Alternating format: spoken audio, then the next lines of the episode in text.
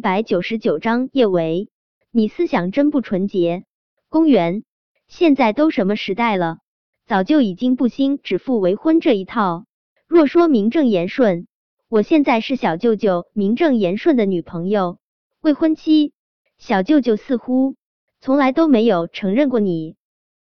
天不早了，公园，你早点儿回去吧。我喜欢小舅舅，不管你说什么，我都不会放开他的手。说完这话，叶维不再理会公园，转身就往楼上走去。公园眸光复杂的看着叶维的背影，他那如同白月光一般美好的脸上，氤氲起一层清浅的自嘲，随即则是无人可挡的势在必得。叶维觉得，公园虽然在家世和气质上狠狠地将他碾压了，但是今天晚上，他却在气势上将公园给碾死了。对人这事儿，叶维是在陆廷琛面前怂了点儿，别人他可还真没怕过谁。一回房间，叶维又有点儿手贱地点开了刚才收到的那张照片。他真的是手贱啊，干嘛一次次用这张照片刺激自己。这张照片背景是海大的图书馆，叶维不知道自己是抽了什么风，他今天晚上忽然特别想去海大转一圈。好吧，他不仅抽风了，还脑袋进水了，他竟然想去观赏陆廷琛和公园的接吻圣地。其实他也想吃海大外面的炸串了，就是不知道，这么多年过去了，他最喜欢吃的那家叫做什么怪难吃的炸串，有没有关门？叶维不是一个喜欢委屈自己的人，不管他多大度，他都必须承认，他今晚其实也被情敌刺激了，所以他想用炸串来抚平自己那受伤的心灵。恰巧苏茶茶从外面回来了，可以照看两小只。叶维拿了手包就往海大赶去，这个时间还能坐上最后一班去海大的公交。叶维上了公交后，就用微信给陆廷琛转了5万块钱。不得不说，有钱了真好啊，他马上就要无债一身轻了。明天他直接问陆廷琛要银行卡账号，把剩下的欠他的钱都转给他，那样就不用一次次的微信转账了。几乎是立马，陆廷琛就给他回了信息，怎么，今晚想睡我？叶维真挺无语的，男人啊，典型的表里不一，外表看上去那么清冷禁欲的一个人，聊个天都不忘对他耍流氓。叶维刚想回一句，没有，他就又收到了陆廷琛发过来的信息，叶维，你思想真不纯洁。叶维风中凌乱，到底是谁思想不纯洁啊？他只是纯洁的想要还他钱，明明是他，非要往睡不睡这种问题上扯。小舅舅，你想多了，我才不想睡你呢。叶维口是心非的回了一句，其实他也是觊觎着小舅舅的美好肉体的，但他最近一星期不能剧烈运动啊，不管想不想，都睡不成，所以努力装作不想吧。口是心非。陆廷琛这么回了一句之后，接着问道，你现在在哪里？我上门服务。不用了，我现在在海大。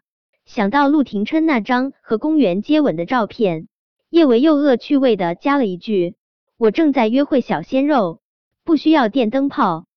其实约会小鲜肉这种话，若是当着陆廷琛的面，打死他都不敢说。网络聊天就是有这种好处，隔着手机屏幕，能够让人胆大包天。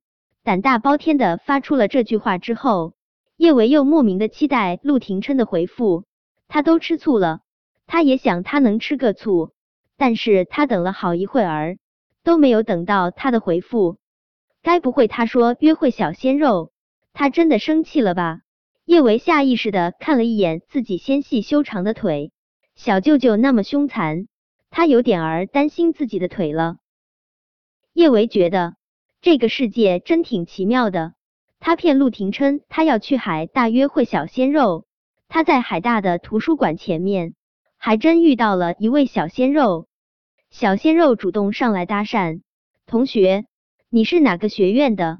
你看上去很面熟，我好像在哪里见过你。”这搭讪方式真是一点儿新意都没有。我已经毕业了。叶维不想和小鲜肉深入交流，欣赏了一下陆廷琛和公园的接吻圣地，他转身就往学校外面走去，寻找他心心念念的炸串。小鲜肉不依不饶追上去：“同学，你开什么玩笑？你看上去比我还小，怎么可能已经毕业了？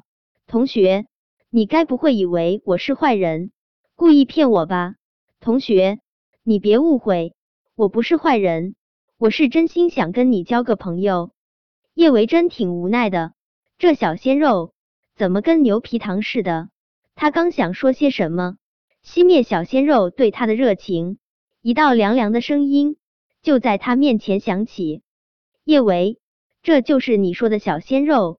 叶维欲哭无泪，小舅舅怎么追来了啊？而且还这么巧的遇到小鲜肉找他搭讪。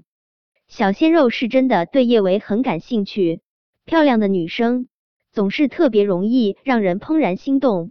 见这个不知道从哪里冒出来的男人对叶维这么凶，小鲜肉身上的英雄主治义气概瞬间被激发了出来。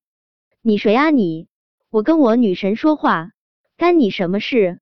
小鲜肉觉得陆廷琛身上的气势真挺可怕的，但他又不想在女神面前丢人，还是硬着头皮对陆廷琛吼道：“你该不会是想要对我女神图谋不轨吧？我跟你说啊，你别想对我女神。”小鲜肉话还没有说完，陆廷琛直接一把将叶维拉进了怀中。在小鲜肉的目瞪口呆之中，陆廷琛俯下脸就深深地吻住了自己的唇。“我就是想要对他图谋不轨。”小鲜肉大张着嘴巴，久久没有从震惊中回过神来。等他找回自己的神智的时候，陆廷琛已经拥着叶维扬长而去。小鲜肉下意识地摸了摸自己的嘴，女神就这样被抢走了。刚才要是他强吻了女神，是不是女神也跟他走了？这社会上的老男人真是太会泡妞了。陆廷琛将叶维带到了一旁黑灯瞎火的小树林，打算秋后算账。“叶维，这就是跟你约会的小鲜肉。”叶维有点儿心虚，声音有点儿弱：“小舅舅，我没有，我刚刚是恰巧碰到他的。”我想到手机中公园发来的那张照片，叶维又有了点儿底气。他前女友都上门挑衅了，他被别的男人搭个讪怎么了？这么想着，叶维腰板都直了。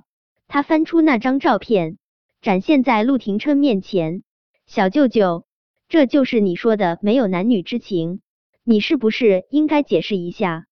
本章播讲完毕。想提前阅读电子书内容的听友，请关注公众号万月斋，并在公众号回复数字001即可。